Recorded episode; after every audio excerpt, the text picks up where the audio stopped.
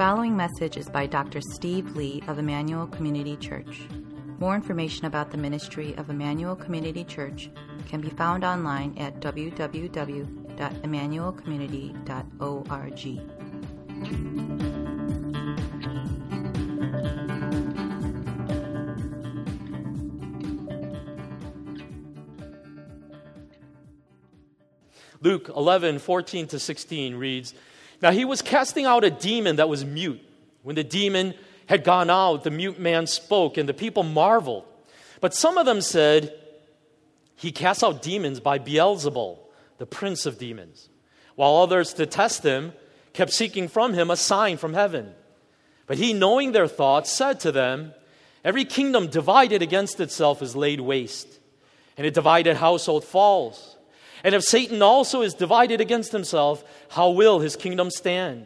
For you say that I cast demons by cast out demons by Beelzebul, and if I cast out demons by Beelzebul, by whom do your sons cast them out? Therefore they will be your judges. But if it is the, by the finger of God that I cast out demons, then the kingdom of God has come upon you.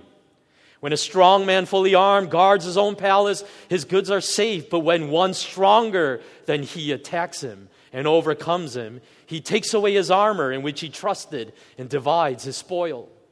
Whoever is not with me is against me, and whoever does not gather with me scatters. When the unclean spirit has gone out of a person, it passes through waterless places seeking rest, and finding none, it says, I will return to my house from which I came. And when it comes, it finds the house swept and put in order. Then it goes and brings seven other spirits more evil than itself, and then enter and dwell there. And the last state of that person is worse than the first. As he said these things, a woman in the crowd raised her voice and said to him, Blessed is the womb that bore you and the breasts at which you nursed. But he said, Blessed rather are those who hear the word of God and keep it. When the crowds were increasing, he began to say, this generation is an evil generation. It seeks for a sign, but no sign will be given to it except the sign of Jonah. For as Jonah became a sign to the people of Nineveh, so will the Son of Man be to this generation. The queen of the south will rise up at the judgment with the men of this generation and condemn them. For she came from the ends of the earth to hear the wisdom of Solomon. And behold, something greater than Solomon is here. The men of Nineveh will rise up at the judgment with this generation and condemn it. For they repented at the preaching of Jonah. And behold, something greater than Jonah is here. No one, after lighting a lamp, puts it in a cellar or under a basket, but on a stand so that those who enter may see the light. Your eye is the lamp of your body. When your eye is healthy, your whole body is full of light. But when it is bad, your body is full of darkness. Therefore, be careful, lest the light in you be darkness. If then your whole body is full of light, having no part dark, it will be wholly bright, as when a lamp with its rays give you light. Let's pray. Father, we acknowledge that this is a difficult text and one that's very confusing to us. But would you, through the work and the ministry of your Holy Spirit, open our eyes to be able to understand the truths that Jesus, your Son, was communicating through them. For we pray these in, in His name. Amen. During our last three messages, I preached this mini series on the topic of prayer. And uh, commenting on this idea of what it means to pray, Philip Yancey writes several, and just to let you know, Philip Yancey has never had children. And he writes Several times, friends have sent their unaccompanied children to visit us in Colorado. Having no experience as a parent, I am amazed at the one way relationship between a child and adult. Kids automatically assume you'll wake them up, clean the room behind them, feed them, transport them to fun places, and pay for everything along the way. They may offer an occasional thank you, but they give little feedback and rarely initiate conversation. Adults, they assume, exist to satisfy their every need. Kids are, in a word, immature. And I sometimes remind myself of that word when I besiege God with a series of demands, wanting God to solve my problems and satisfy my desires. As Yancey points out, often our approach to God can be like that of immature little children. We make our demands to Him fully expecting that He's going to give us everything that we want without even considering what the implications, the consequences of what we're asking for may be. It's like prayer becomes that golden ticket to our dreams. You just give Him your laundry list, and He's going to do it for you. But as we've been looking at through that theme, through the series of prayer, this, I hope one of the emerging themes that you saw coming out of that series was that prayer is essence to enter into a conversation with God, hearing what He has to say as much as making our requests known to Him. And in the process of this conversation, I think we can fully expect God to answer some of the things that we ask for. There ought to be a sense of expectation that God is going to hear our request and do things on our behalf. As the Archbishop William Temple said, when I pray, coincidences happen. When I don't, they don't. Now, he's speaking a bit tongue in cheek here, but Temple is pointing out that when we pray, what we're in essence doing is simply inviting God into our lives, saying, Lord, work in us. And as we do that, we should fully expect that there are going to be things that are going to happen in our life that we're going to see. And as, eh, you know, sort of tongue in cheek, he says, what it looks like is a bunch of coincidences. You know, think funny things happen, strange things happen, but through the eyes of faith, we know that it is God orchestrating in his timing a lot of amazing things in our life in answer to our prayer. But maturing in prayer also means that we open ourselves to the possibility that God may not do exactly as we request. In His infinite wisdom, He knows better than even what we know for the things we need in our life. And so, even when we don't get what we ask for, we continue to trust in Him, believing that everything that He does, even when His answer is no, is always for our good, and there is a higher purpose for what He allows. Well, now we turn back to Luke 11 from our departure into Luke 18 last week. And you probably, even in the scripture reading, are going, I have no idea what direction he's going to go with this message. And these are the kind of passages that, in truth, as a pastor, I kind of wish I could skip, you know, because even as I was reading it, I was, there was a point for me going like, I have no insights here, you know, like, I, I, don't, I really don't want to preach this. But the more I kept reading it, I began to see these themes emerging that uh, really convicted my own heart uh, that I believe is at the heart of what Jesus is trying to communicate to us. The story begins with Jesus performing another one of his many miracles, casting out a demon. In particular, he casts out this demon that had caused the man to be mute, or in other words, he was totally unable to talk. We have no idea how long this was, whether it happened from birth for 10 years, 20 years, 30 years, we don't know. But it was clearly long enough that when the people witnessed this, it blew them away to hear this guy talking. Commenting on this particular form of demon possession, David Gooding writes The ability to speak and express oneself articulately, to communicate with others, is a characteristically human faculty, part of the distinctive glory of being man. Dumbness robs a human being of part of what it means to be human. It makes a prisoner of a human personality within his own mind and body. In previous passages, when we looked at demon possession, one of the things I pointed out is that because of the demon's hatred of God, one of their primary objectives when they possess someone is to destroy the image of God in that person. Whatever dignity, whatever glory that is in a person because of the image of God in them, the goal of the demon is to destroy that in them. And so, one of the ways that this demon attempted to do that is to prevent this first person from being able to speak. Uh, what's interesting, though, is how little attention Luke gives to the miracle itself. In fact, it's only one verse that he gives to the miracle. His real interest seems to be not in the miracle itself but in the way that the people reacted to it.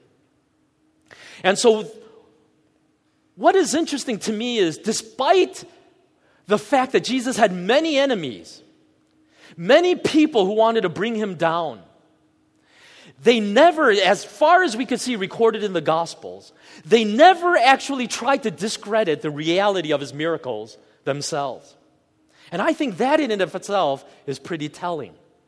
The actual miracles, in other words, seem to be so powerful, so undeniable that even Jesus' enemies recognized that the way we're going to undermine his ministry is not to attack the miracles themselves. Because at face value, it's very obvious that this guy possesses a power that we have never seen before in what he is able to do in the name of God.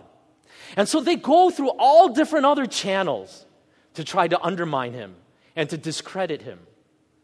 And so this first group concocts a crazy story and they say, All right, you know, we can't deny it. We know this guy couldn't talk for like decades, and now suddenly the guy is talking after Jesus touches him. But what they say is, But you know what we think? We think that he does this not in the name of God, but in the name of Beelzebul or Beelzebub. Now, what are they saying here? Well, that name Beelzebub originally referred to a pagan god named Ekron. And what happened is that over time, the Jews began to attribute that name not to that pagan god, but to Satan himself. Now, literally, that word Beelzebul or Beelzebub, translated, means Lord of the Flies. Lord of the Flies. That's what that title actually means. And so, when they called Satan Beelzebub, what they were really doing was it was like a slander against Satan. It was a derogatory term they, they used to mock Satan. And so, in essence, what they are saying to, about Jesus to these crowds is Jesus is like a double agent. He looks like he's on God's side, but in truth, he's an agent of Satan. And so he's casting out these demons in the name of Satan. So Jesus takes a look at their argument and he says, in essence, that's the most ridiculous thing I ever heard, okay? He says, uh, Do you even understand? Are you even listening to yourselves? Do you know how ridiculous you sound? Because he was, in essence, saying, What does Satan gain by attacking himself? That's suicidal. It's, it's, it's ridiculous. Now, you could maybe make an argument that Satan might tactically sacrifice some of his demons to ultimately gain credibility for Jesus so that eventually, like a double agent, he could use Jesus as a servant to win the people over and to attack God. But that argument totally breaks down when you consider the wholesale destruction and chaos that Jesus caused among the demonic powers through his healing ministry. I showed this slide sometime last year when I talked about demon possession. And basically, this is a graph that shows demonic activity in the entire scope of the Bible. And when you look in the Old Testament, it's almost complete silence. There is almost no mention of demons in the Old Testament. And then suddenly you get to the Gospels Matthew, Mark, Luke, and John, and demonic activity just explodes everywhere. And I think that gives us a picture of, of uh, just, you know, it's like Jesus turned the lights on. And all the cockroaches are now scrambling, looking for anywhere to hide. So that's why in verses 20 to 22, Jesus rebukes them and says, But if it's by the finger of God that I cast out demons, then the kingdom of God has come upon you. When a strong man, fully armed, guards his own palace, his goods are safe. But when one stronger than he attacks him and overcomes him, he takes away his armor in which he trusted and divides his spoils. The picture that Jesus is giving is, is a picture of utter devastation against Satan and his forces. In essence, what Jesus is saying, all of this demonic activity that you see me casting out is a sign to you that the kingdom of God has come. In essence, Jesus is saying, I am giving you a behind the scenes look at what's happening in the spiritual realms. That has actually been happening throughout history, but you've just never seen because it's invisible to you. But now I am letting the invisible be visible so that it is a sign to you that the kingdom of God has come and that I have victory over these demonic forces that wage war against you. The apostle Paul put it like this in Colossians chapter 2 verse 15. He disarmed the rulers and authorities and put them to open shame by triumphing over them in him. In essence what the apostle Paul was saying was it wasn't even a fair fight. Jesus showed up on the scene, and a huge battle took place in the spiritual realms, and Satan was utterly humiliated and dominated by Jesus. And so, for you to make the argument that somehow I am casting out demons in the name of Satan is ridiculous. I am utterly destroying Satan. I am humiliating him. Now, I want to say something about this. The response of this first group to Jesus, uh, attacking him in the way they did, I think reveals a lot about the way all of us generally tend to operate.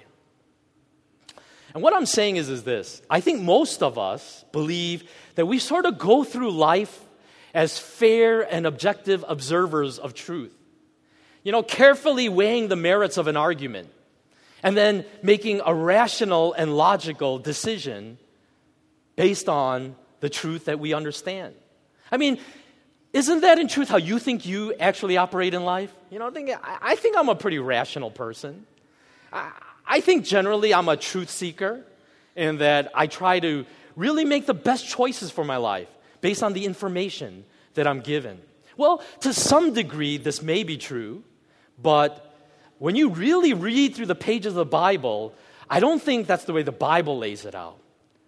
I think a lot of us have a hard time owning up to the fact that most of the time, we actually lead our lives from the heart, and our heads follow afterward.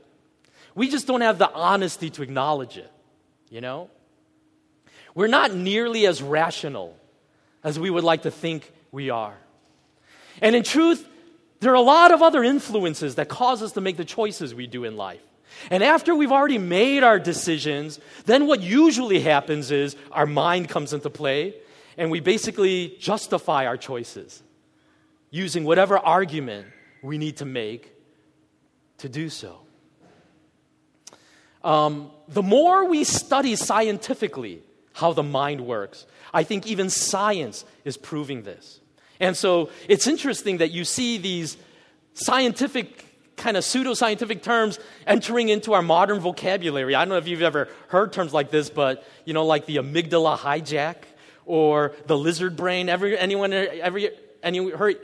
I can't even talk. Ever hear anyone talk about that? The lizard brain. It's like this pr- pr- primitive, sort of primordial part of my brain that causes me to act in certain irrational ways. That even I cannot fully explain my actions to why I do what I do. There was a psych experiment that was kind of interesting done not that long ago. And they basically took a bunch of subjects and they showed them a picture of a guy, just a random guy, and they named him Joe. Now, what they said was, uh, just you don't know this guy, but his name is Joe, and what I want you to do is just tell me what you think about Joe. What is your first impression? Just based on the photograph alone. Can you just try to describe this guy for me? But before they actually asked the question, they did something a little sneaky. They had the experimenter holding a bunch of papers and making it look like he was kind of struggling to juggle these things, and he had a cup of coffee in his hand. And to half the subjects, they would say, uh, Could you help me out and just for a second hold this cup of coffee for me? For half the subjects, the coffee was warm. For the other half of subjects, the coffee cup was cold. And what they discovered was this the people holding the warm cups of coffee gave a favorable report about Joe, and the people holding the cold cup of coffee gave a negative impression of Joe. Warm drink, warm heart. Cold drink, cold heart. Totally illogical, but it happens. Now, I think there is a side in every one of you that finds it hard to believe these results, right? And you obviously would not have followed this pattern, would you? You're thinking, there is no way. There is no way that the temperature of a cup of coffee in my hand is going to influence me or bias me about a first impression about a picture of a person that I see. But it does. It happens like this. Let me actually do a little experiment on you and give you a perception test. Probably some of you have already seen this, but try it out here. Very simple question. Which half of this object is lighter and which half is darker? Just say it. now you guys are all afraid because you realize you're psych experiment subjects. Come on, just tell me the obvious answer, please. Top one, right? Just visually looking at it, you say, yeah, this is a no brainer. The top half is clearly darker. What if I told you those are the exact same shades of gray? Would you believe me? You think, there's no way. I mean, the difference is too great. There is no way. Well, I'm just going to put a black bar over the middle of the image and I'm going to prove it to you. Do you see it now? They're the exact same shade of gray. You want to see it again? Some of you think I played a trick on you. You changed the colors when you put that black bar. Look at it again, all right? This almost looks white. This almost looks black. But your brain is fooling you. They're the exact same shade of gray. You see, sometimes you can be so confident in your belief about something without realizing that your brain is actually deceiving you. And in our story today, these people have come to their conclusion already about what they believe about Jesus. And out of that conclusion, they are not willing to see anything anymore. They have become utterly blinded by their biases. So they have decided Jesus is not who he says he is. He is not the Son of God. And so, even as they witness these miracles that he's doing, they simply refuse to believe the truth that is right in front of their eyes. Instead, they would rather concoct these ridiculous arguments that make no rational sense than to acknowledge that they were wrong about Jesus. And this is the level to which you and I are capable of deceiving ourselves. Jeremiah says, Jeremiah 17, verse 9, the heart is deceitful above all things and desperately sick. Who can understand it? We are primarily not thinking beings. We are first and foremost desiring beings who try to justify the longings of our hearts by using our arguments. This is the trap that all of us are in. And the truth is this all of us are believing certain lies that have somehow made it into our heads. And these lies are blinding us from the truth and preventing us from being able to see what is right in front of our eyes. Well, in addition to this first group that was aggressively attacking Jesus, there was another group on the scene that day of a people that refused to follow him for another reason. These were the fence sitters who felt that Jesus had not shown them enough evidence to convince them to follow him. These are probably the ones who thought that they were more enlightened, who thought they were wiser for withholding judgment until they had enough evidence to decide. Jesus confronts them, however, telling them that in this fight, there is no place for fence sitting. There can be no neutrality. You have to declare your allegiance one way or another. There are no other options. And that's why in verse 23, Jesus says, Listen, whoever is not with me is against me, and whoever does not gather with me scatters. Darrell Bock writes, It is popular in our day to be neutral. In a culture where tolerance is highly valued, nonpartisanship is attractive.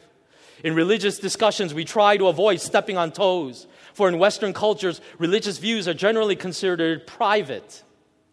We want to avoid offending others in a culture that is diverse. But neutrality is not always a good thing, and neither is polite disengagement. Some issues are important enough to require our considered choices. Listen, there are some debates that, frankly, you don't really need to pick a dog in that fight. You know, Coke versus Pepsi. Oh, the stupidest fights. You know, whatever they have at the restaurant, I drink, you know. I mean, anyone that's giving me a connoisseur of soft drinks, I think it's, it's kind of silly, frankly, in my opinion. Coffee versus tea, dog owners versus cat owners, Mac versus PC. That one I'm a little on the fence about. Maybe there is a legitimacy to that one. Um, but Jesus says this listen, in this debate about what you think about me, and who you think I am, you don't have that luxury of sitting on the fence and being a casual observer to the fight that's going on and thinking you're somehow high minded and better than everyone else and more enlightened because you take a neutral stance. Jesus says, you know, and you know, in truth, some of us do feel that pressure, don't we? Like maybe some of you are thinking in your heart, I don't want to be pressured into that choice about religion because I find it very uncomfortable, because my mind is really confused. I, I, see valid arguments all the way around, and sometimes I don't know what to think. And I, I'm sympathetic to that. All of us have a journey we need to go on when we're struggling with this issue of faith. That it's a very real thing. But in truth, out of that struggle, I think sometimes we're just more comfortable just being a polite but uncommitted observer to everything. And basically choosing not to take a side in the debate. But Jesus says simply, this is not an option. It's not. Because this is about your eternal destiny. This is about where you are headed after this life. And so, what you think of me is something that you've got to make a decision on. If you are not for me, you are against me. That's why what follows next has to be understood in light of this. Probably some, one of the most confusing verses in the Bible.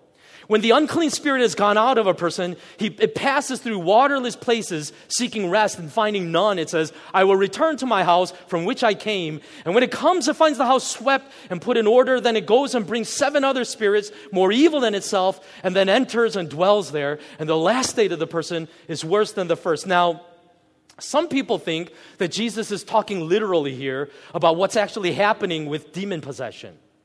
But I actually think that Jesus is probably speaking more figuratively, more metaphorically, because we have to read it in the context of the broader teaching that he's giving. And in light of that, I think this is what Jesus is really saying.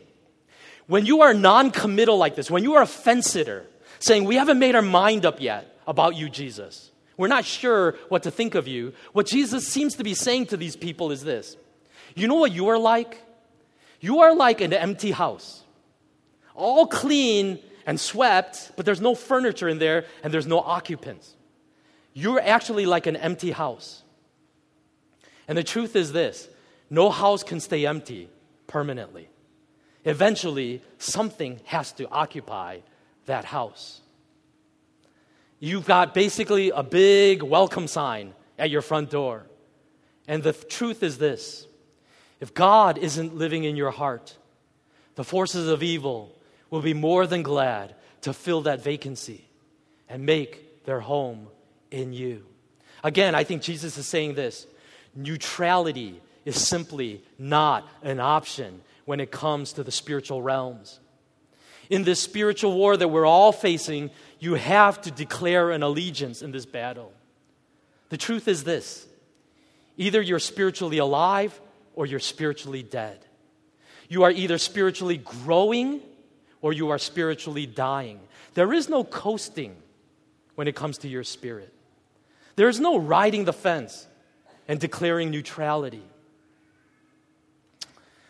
Goes on in verse 29 to 30. When the crowds were increasing, he began to say, This generation is an evil generation. It seeks for a sign, but no sign will be given to it except the sign of Jonah. For as Jonah became a sign to the people of Nineveh, so will the Son of Man be to this generation. Now, listen, it's not necessarily wrong to be wanting evidence to strengthen your faith, to help support your faith in God. This is not necessarily a wrong request. Is show me more, God. Show me yourself. But even in asking for more evidence, I think what Jesus is pointing at is there's a lot of self deception that even comes into play in this situation. As it says earlier, it says they said this not because they wanted more evidence, but because they were just testing Jesus. And so Jesus calls them out on their bluff. And he says, You say you need a little bit more evidence, but in essence, how many more miracles do you have to witness before you feel like you have enough evidence and you will believe? In other words, he's saying, You are acting like you are truth seekers. But the truth is that you refuse to see the truth that has already been revealed to you. And so you make one excuse after another to reject the evidence that has already been given to you. In essence, what Jesus is saying is you don't need more signs, you need a changed heart that is willing to see the truth that is right in front of your very eyes. And then Jesus says something interesting. There is only one more sign that this generation is going to get from God. and it's going to be a doozy.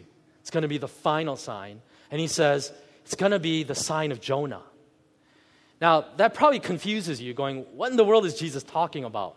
Sign of Jonah. Well, I think Matthew's gospel helps us to understand what was Jesus saying. In Matthew chapter 12, verse 39 to 40, he offers some additional commentary.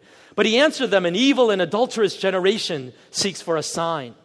But no sign will be given to it except the sign of the prophet Jonah. Then he says, For just as Jonah was three days and three nights in the belly of the great fish, so will the Son of Man be three days and three nights in the heart of the earth. In other words, this is what Jesus is saying. This is the sign of Jonah. Just as the Old Testament prophet Jonah spent three days and three nights in the belly of a great fish, and then on that third day was spit out into dry land, says that was a foreshadowing of the death that I'm going to experience for three days and three nights before I come back from the dead and resurrect. And so, what Jesus is in essence is saying is this this is going to be God's final sign to you.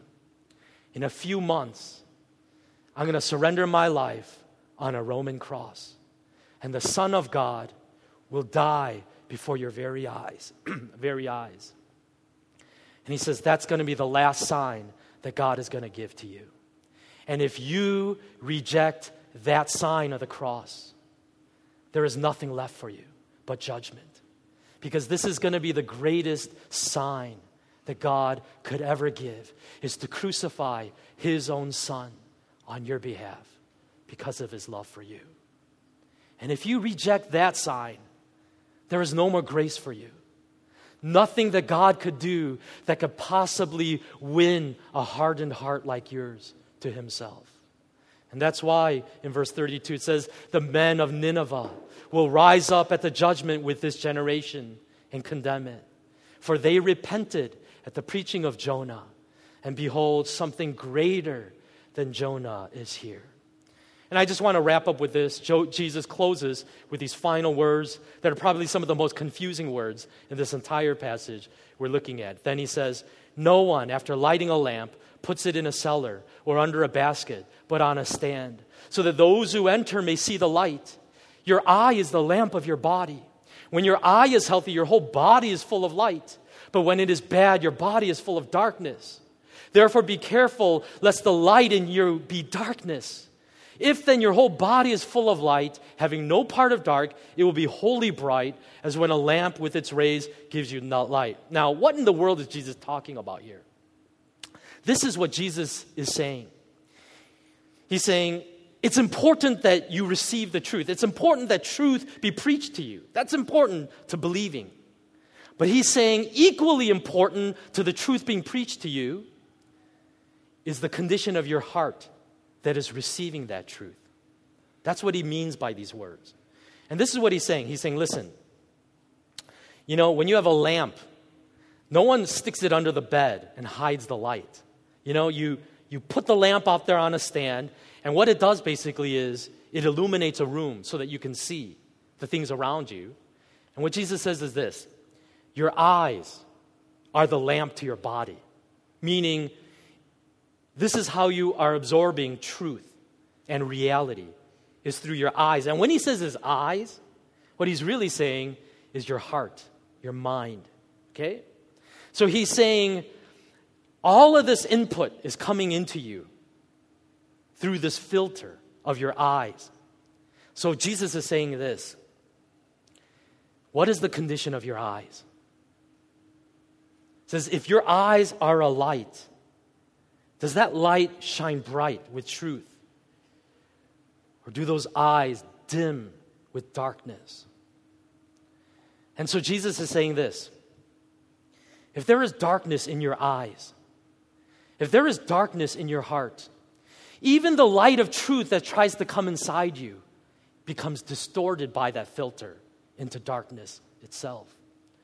To the paranoid, even a constructive comment is viewed as a slight or attack against you. To the jealous, someone else's gain is your loss. To the self centered, no amount of attention is ever enough. And you wallow in self pity. To the doubting. Even the most convincing evidence is never proof enough. You see, what Jesus is saying is the light of your eyes is dark. There is a darkness there in your heart that nothing good can come into you. Because as soon as it enters you, it becomes polluted by this garbage, this junk that is in you. It's interesting in verse 34 when it says that your eye is healthy. That word in the Greek literally means when your eye is single. The real literal word is when your eye is single. In other words, what Jesus seems to be saying is this when your eye is dark, it's polluted by all kinds of filthy things and ulterior motives.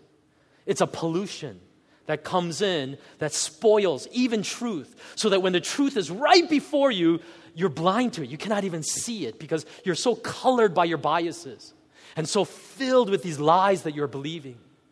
But to have a healthy eyes or to have a healthy heart is to have a pure heart, a simple heart, a single heart that is able to receive the truth that God is revealing in your life. Now, as you think about everything that I've been just preaching to you, I think we're skating a little bit of a dangerous place here because I think it's very possible to hear everything that I'm saying. And even in light of those psychology experiments that I talked about and, and the lizard brain and all of that, and just sort of feel like it's hopeless. It's hopeless. I mean, I don't even know how to uncover my deeper motives about why I do the things I do. And I acknowledge there's some deep places of darkness there. You know, I try to justify myself and I can be a good debater and make arguments for why I do, but yeah, I have to acknowledge that at some deeper level, I know that there's some darkness there. And I know that I'm in bondage to certain lies that are really killing me inside. Uh, but what's interesting to me is this Jesus never takes that fatalistic pathway and says, so therefore the conclusion is, you guys are all dogs and it's hopeless and just get away from me. No, even in these very final words that Jesus says, he seems to be hinting at there is a responsibility that we have. There is a sense of ownership that we have to take for the darkness in our heart, and there is something that we can do and I think ultimately that answer is this that there has to be, I would argue this. We don't actually have the ability, the wisdom, or the power to correct the darkness in our own hearts. We don't. We're kidding ourselves if we think that just by wisdom or by willpower we can do that. There is a certain helplessness, but that brokenness, that acknowledgement that this darkness is in me, can open the door for me to seek the work of God in my heart. In, as, in essence, my concluding words are simply these Pray that what God would give us this pure and clean heart that is able to acknowledge the truth in a way that can be responsive to what God is trying to do in our lives. Two Psalms that I want to end with, and I'll just finish. Psalm 139, verses 23 to 24. Search me O God, and know my heart. Try me and know my thoughts, and see if there be any grievous way in me, and lead me in the way everlasting. This needs to be our prayer. And the other prayer is like it in Psalm 51, verse 10. Create in me a clean heart, O God, and renew a right spirit within me. Let's pray. I think this is one of the heavier messages um, that we can hear from Jesus. But it's an important one for all of us. And I think what Jesus is getting at here at the heart of it that there's a lot of self deception that we're all in bondage to. And I think the truth is that we give ourselves far more credit than probably what we are due. And like I said at the beginning of the message, I think there's this sort of false notion that we all think we're pretty rational and objective observers of truth. And that we sort of go through life weighing things and weighing reality and going, oh, yeah, I think this is the way to go. But when you read through the pages of the Bible, it's kind of painting for us a rather different picture, saying, you know, you have no idea how dark the human heart is. in the very deep recesses and corners, um, some of the things you're capable of. And in truth, a lot of things that are preconscious, irrational in you are actually driving the things you do and harming your relationships, hurting your marriage, affecting your parenting, affecting your work life and your career and your view of money and your view of people and your view of success and your view of life.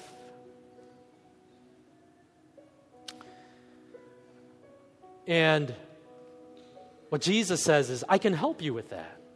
I can help you with that.